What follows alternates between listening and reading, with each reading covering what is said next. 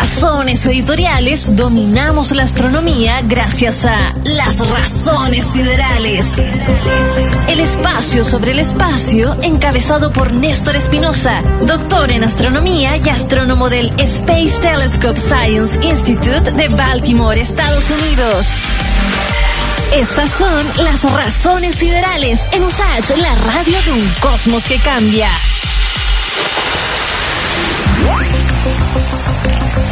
Siendo las 7 de la tarde con 11 minutos, estando en el planeta Tierra, ¿cómo contactamos con don Néstor Espinosa hasta Baltimore? ¿Cómo está Néstor?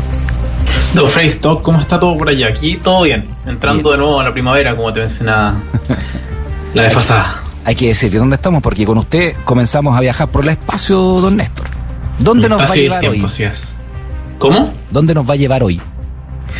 Hoy día te voy a, te voy a llevar, de hecho, de vuelta a la Tierra. Ah. Eh, con un estudio, pero es que es fantastiquísimo que salió hoy día, eh, del cual me enteré por unos estudiantes con los que estoy trabajando, que ellos salieron a dar unos comentarios en las noticias de, esto. Eh, y que, es muy interesante. Tiene que ver con comprender la historia de la, la tierra, del oxígeno en la Tierra y cómo eso impacta la vida, mira. Ah, mira, ya el oxígeno, perdón, ¿el eh, oxígeno eh, también ha ido evolucionando en la Tierra?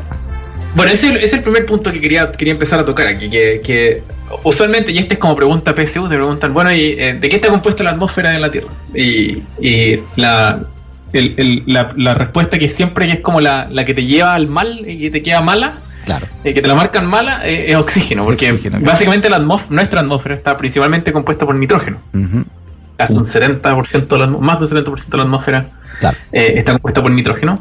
Y tiene algo así como un 20% de, oxígeno.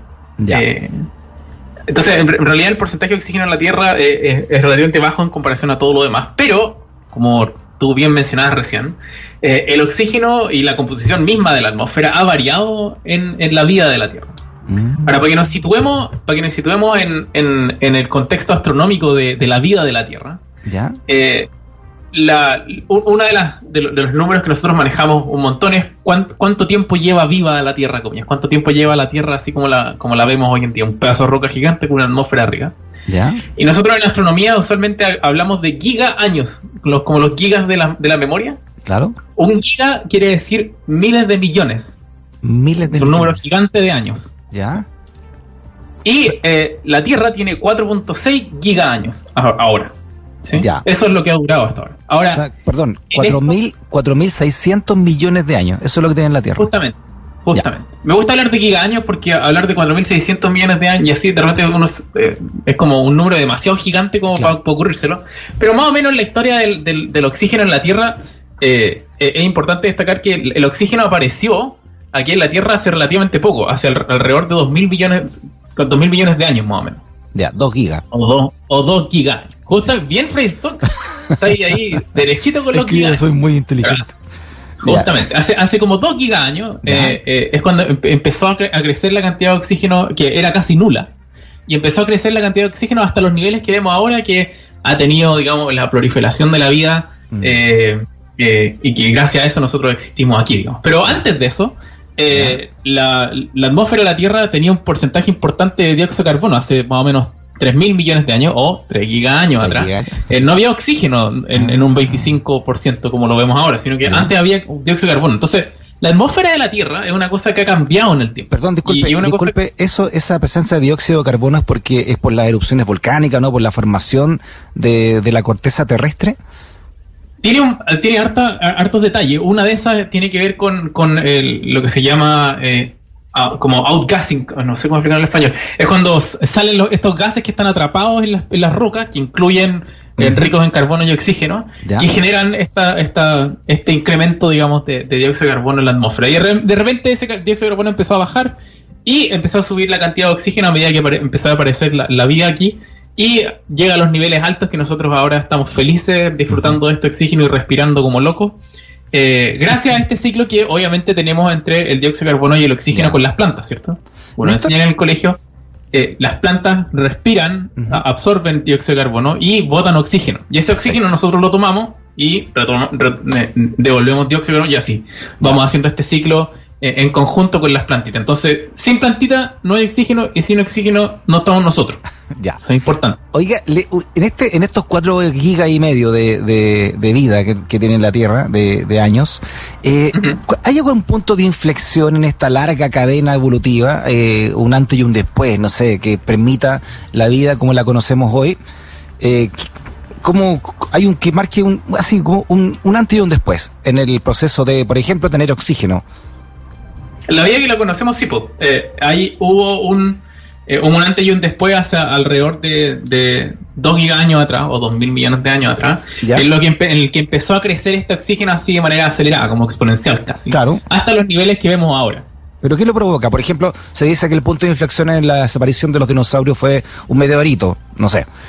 Eh, En, en la aparición del oxígeno, ¿hay algo que se crea al menos que, que fue lo que empezó a producir eh, o la posibilidad de la creación de ese, de ese oxígeno o la condensación Sí. de ese oxígeno? Claro, ahí te entiendo. la- Sí, de todas maneras, eh, la, la- la- la creación del oxígeno aquí en la Tierra se debe in- inicialmente eh, a, a unas pequeñas bacterias que se llaman estas cianobacterias, Que empezaron a producir fotosíntesis.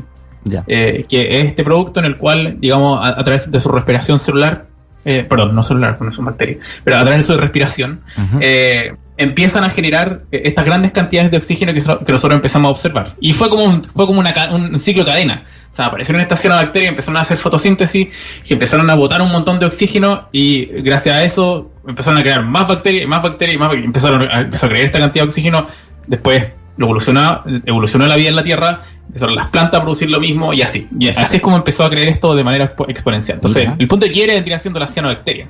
Ya. Eh, Este- que aparecieron hace algo así hace como 3.5 mi- eh, gigaños, o menos, o Ya. 3.500 mil- 3.500 millones de años atrás. Ya. Eh, Y- y Entonces, ese es el punto de inflexión. Onda, si, si hubieron aliens que trajeron las cianobacterias y las pusieron, No, entonces ya, un ya- ya eso empezó todo.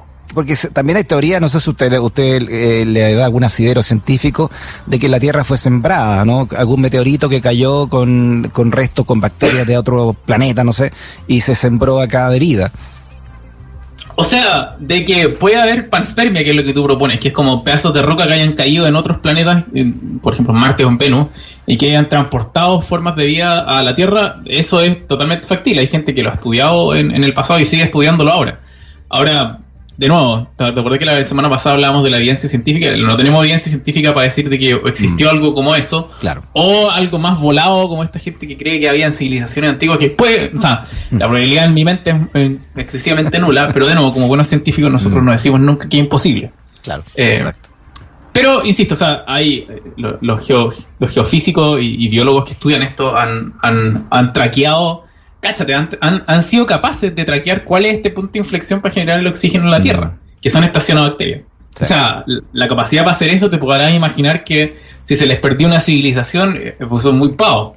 Eh, pero esta gente es muy viva y, y por Ya. ta- o sea, al nivel de poder eh, de poder dirigir el inicio del oxígeno en la Tierra a estas pequeñas bacterias eh, de manera que yo yo les creo digamos de, de- si ellos me dicen que no, no, no hay posibilidad de que esas antiguas civilizaciones hayan existido bueno eso es lo que dicen los expertos y, y yo les creo Perfecto.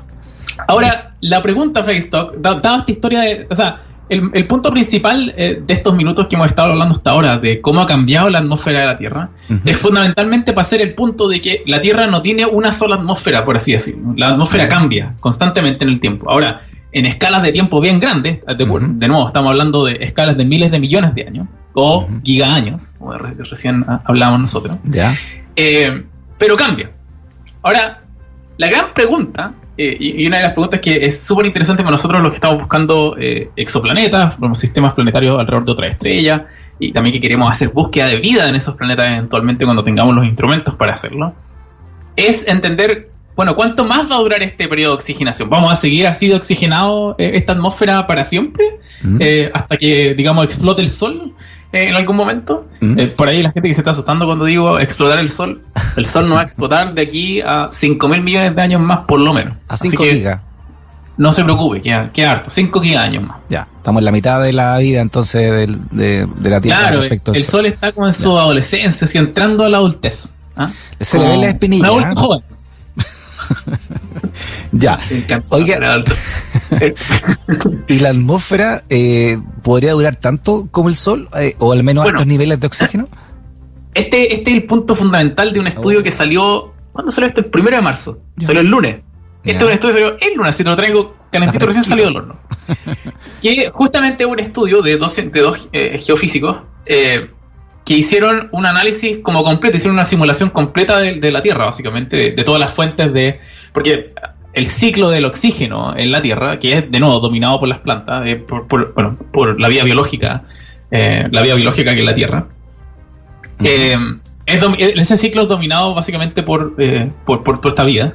Pero eh, tiene otras complejidades, como por ejemplo hay ciclos que tienen que ver, no sé te acordás del colegio que hablábamos del ciclo del carbono, que también hay, hay eh, fuentes de, eh, de gases que caen a la Tierra y interactúan con, lo- con, con- con- con la superficie y eso eh, produce también cambios en la cantidad de dióxido de carbono que hay, la cantidad de oxígeno, etcétera. Entonces, en realidad es, es un es- para simular esto tenéis que considerar todos los efectos posibles. Las interacciones de la atmósfera con el suelo, las interacciones de la atmósfera con la vida, las interacciones de todo esto también con la radiación que te llega del sol, porque este es otro punto importante, tan- tanto como la atmósfera de la Tierra ha evolucionado en el tiempo, el sol también evoluciona en el tiempo. El sol, el sol es una máquina gigante que produce eh, estas reacciones nucleares en, en el núcleo y estas reacciones van cambiando en el tiempo. De nuevo, en escalas de tiempo de gigaños o miles de millones de años. Pero cambia también. Y de hecho, muchos de esos cambios han impactado en cuál es la forma de la atmósfera en, en la Tierra en grandes escalas. Ya. Entonces, esta gente metió como todos estos ingredientes, se hicieron como una sopa gigante. Ya. Y metieron todos estos ingredientes hacia adentro, un poquito de sal, y lo echaron a correr. Echaron a correr la simulación así, por, bueno, veamos cómo, cómo evoluciona el oxígeno. ya. Y uno de los resultados fundamentales que obtuvieron, que de nuevo salió, salió eh, eh, publicado ahora el lunes, es que la cantidad de oxígeno va a crecer un montón en, los- en el próximo, en- de, aquí a eh, mil millones de años más, o un giga-año más. O sea, la cantidad de oxígeno que nosotros estamos observando ahora Ya. no va a durar más de mil millones de años en el futuro. ¿Y por qué? No va a durar hasta que el sol explote. Ya. O sea, espérese, ¿es posible entonces que la vida humana se acabe por falta de oxígeno más que porque se acabe el sol, entre comillas? Justamente, sí. Nos va a matar en la atmósfera primero que el sol. Que- a menos que, a menos que la evolución haga su trabajo y nuestros pulmones evolucionen hacia menos consumo de oxígeno. Puede ser, o sea, ahí, le estáis yendo en una bola biológica que la verdad yo no tengo ningún tipo de expertise. Entonces, estoy Eh, siendo optimista, digo yo, ¿no? Sí, me parece súper bien que sea optimista, está bien, de, de eso se trata la cosa. ¿Sabe Eh, pero hiciste ¿Sabe una pregunta fundamental recién también, que es como, Ya. ¿por qué? ¿Por Claro, qué? ¿De, dónde, de dónde cae esto? ¿Por qué, ¿Por qué se cae el oxígeno? Sí, ¿por qué? ¿Por Y qué? de nuevo tiene que ver con nuestro, nuestro amigo el Sol. O sea, Mm. yo te dije recién que el Sol va evolucionando y eh, ahora el Sol está creciendo. De, de nuevo, ¿te acordás que te dije que era un adulto joven? Claro. Eh, y, y ahora entra en la adultez eh, y se vuelve un poquito más, más, más poderoso, como decían algunos eh, por ahí en Chile. Es un- es una estrella como cualquier otra, pero poderosa. ya. Digamos, digamos así, el Sol. Entonces, en el tiempo de aquí a, a- a- de aquí en el futuro, de hecho, en los próximos miles de millones de años, el Sol va a empezar a incrementar su brillo. Eh, así funcionan las estrellas, ¿no? Eh, hay un momento como el momento en el que están ahora, Ya. en que el brillo empieza a aumentar en función del tiempo. Y el Sol está en esa etapa de su vida, en la que el brillo va a empezar a aumentar en función del tiempo. Y por tanto, la cantidad de energía que va a empezar a inyectar en los planetas, incluidos nosotros, es mayor. Mm. Lo ¿Y que va a pasar cómo? con eso, Y- eh, y lo- el detalle importante ahí, es que una de las, o sea, una de las moléculas que es como débil, por así decirlo, ante esta radiación extra es el dióxido de carbono, que ahora nosotros tenemos un problema con el dióxido de carbono por las emisiones terrestres, pero Claro. en escala de tiempo, de nuevo, de miles de millones de años, eh, eso se va a empezar a destruir. Y se va a empezar a destruir debido al sol, debido a la radiación del sol. Ya. O sea, tenía, tenía una, va a tener ahí esas moléculas de dióxido de carbono andando por la vía y van a recibir Mm. como este shock de radiación y se van a desmembrar, por así decirlo. ¿Pero eso Ah, es bueno para el ser humano o es malo que no haya dióxido de carbono? ¿Cómo? Que no haya dióxido de carbono eh, es bueno para el ser humano, ¿no? Comillas, pero es que el problema es que, de nuevo, y esto, esto va a- al detalle que yo te hacía notar al principio, de que nosotros somos un ecosistema. Ya. Nosotros dependemos, nuestro oxígeno depende, por ejemplo, de las plantas. Y de nuevo, las plantas respiran, Ah, y otras razón. formas de vida, Mm. respiran dióxido de carbono. Si no tenéis dióxido de carbono, se te mueren las plantas. Exacto. Entonces, te disminuye la cantidad de plantas, te disminuye la cantidad de oxígeno que va a la atmósfera y por tanto empieza a decaer así, se va en picada. así, Ah. tal como, como Colo Colo. como- no, no sé si la gente que está escuchando esto conoce Colo Colo. Colo es mi equipo preferido de fútbol, Ya. pero casi pasa a la segunda liga de fútbol porque se fue así, estaba en el top y se fue Se hacia, le hacia el abajo. en oxígeno. Pero le dieron un Entonces- tubo de oxígeno al final. No, nada de oxígeno. O sea, bueno, sí, pero regalado.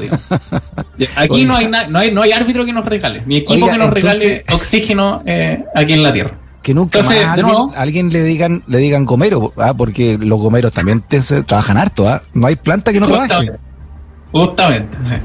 Bueno, entonces, tal, tal como Colo Colo, eh, debido a esta, esta falta de oxígeno, eh, eh, eventualmente, claro, el- la atmósfera va a empezar a perder todo este oxígeno debido a esta falta de, de- debido a esta destrucción del dióxido de carbono que mata las plantas y otras formas de vida.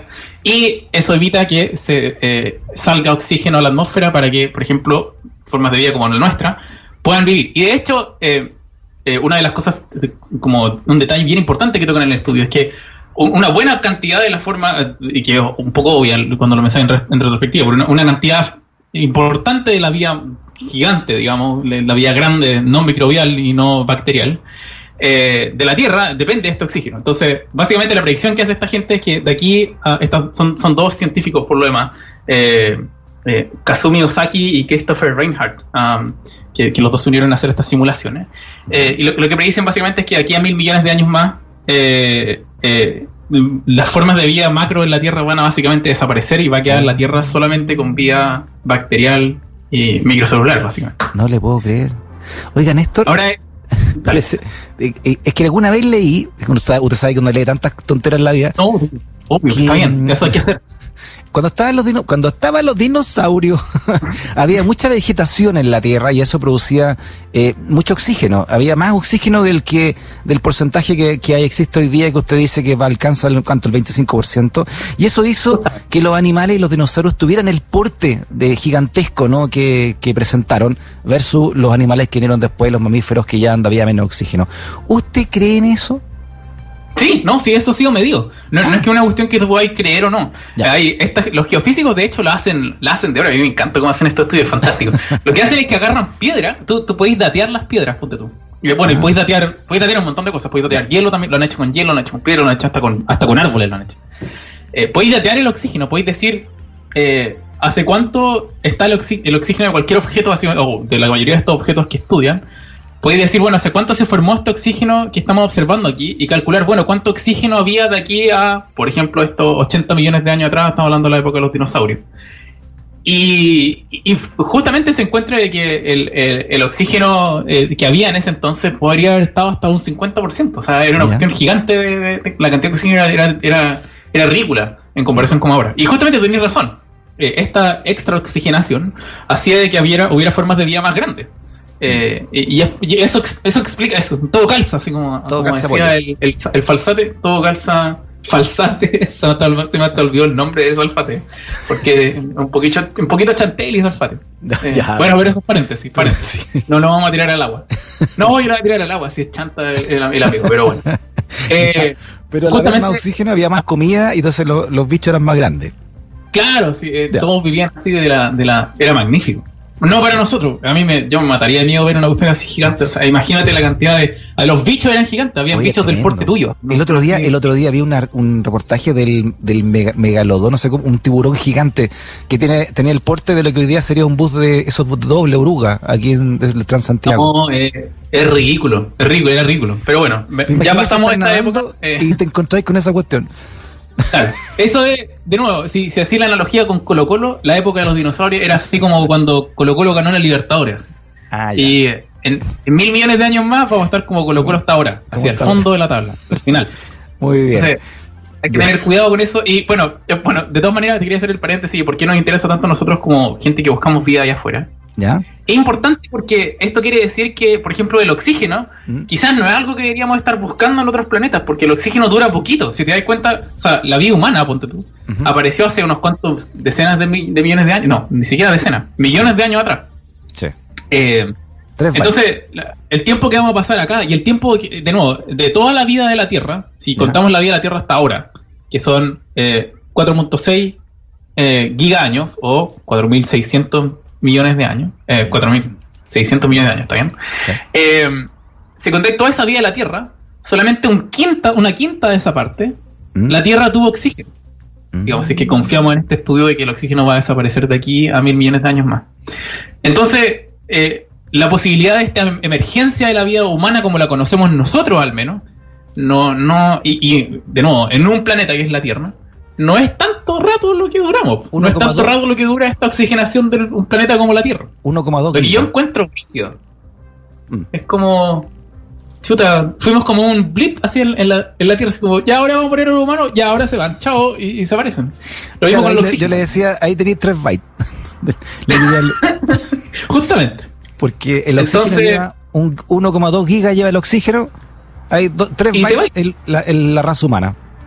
Así es. Muy bien. Y para la casa, para la casa. Y te fuiste para la casa. Así que, así que, de nuevo, no, no sé cómo esto dará para los, para los cálculos. Bueno, para nosotros tenemos que volver a hacer como volver a la pizarra un poco y ver como qué en verdad que vamos a querer buscar en planetas allá afuera. Porque si hay una Tierra allá afuera, eh, la probabilidad de que justo la encontremos en este periodo de tiempo que tuvo oxígeno no- Claro. no, es tan alta, es, es Un poquito bajita. un- Uno de cinco si es que tiene la misma edad que nosotros.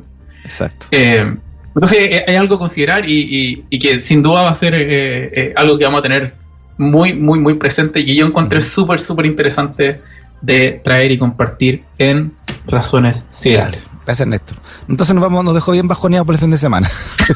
No, al contrario. No, Deberían estar millones. tremendamente emocionados de estar viviendo en este momento en la. Tierra, en este, en este paréntesis de la Tierra. Hay que aprovechar lo que más podamos con todos, con todas las formas de vida que hay alrededor. No, son, no nosotros los humanos nomás. Así que Muy bien, Néstor. Te tomar conciencia de lo maravilloso que es la vida. ya, vuelva, tiene un, tiene un giga de años para volver a Chile y nos hagamos un asado acá y toquemos de nuevamente algún rock and roll, como lo hicimos tantas veces. ¿Ah? Estoy atado. Muy bien, Néstor. Ya, pues, Saludos, ok. grandote. Buen fin de semana, que esté bien. Igualmente, un abrazo. Chao, chao. Chao. Por la razón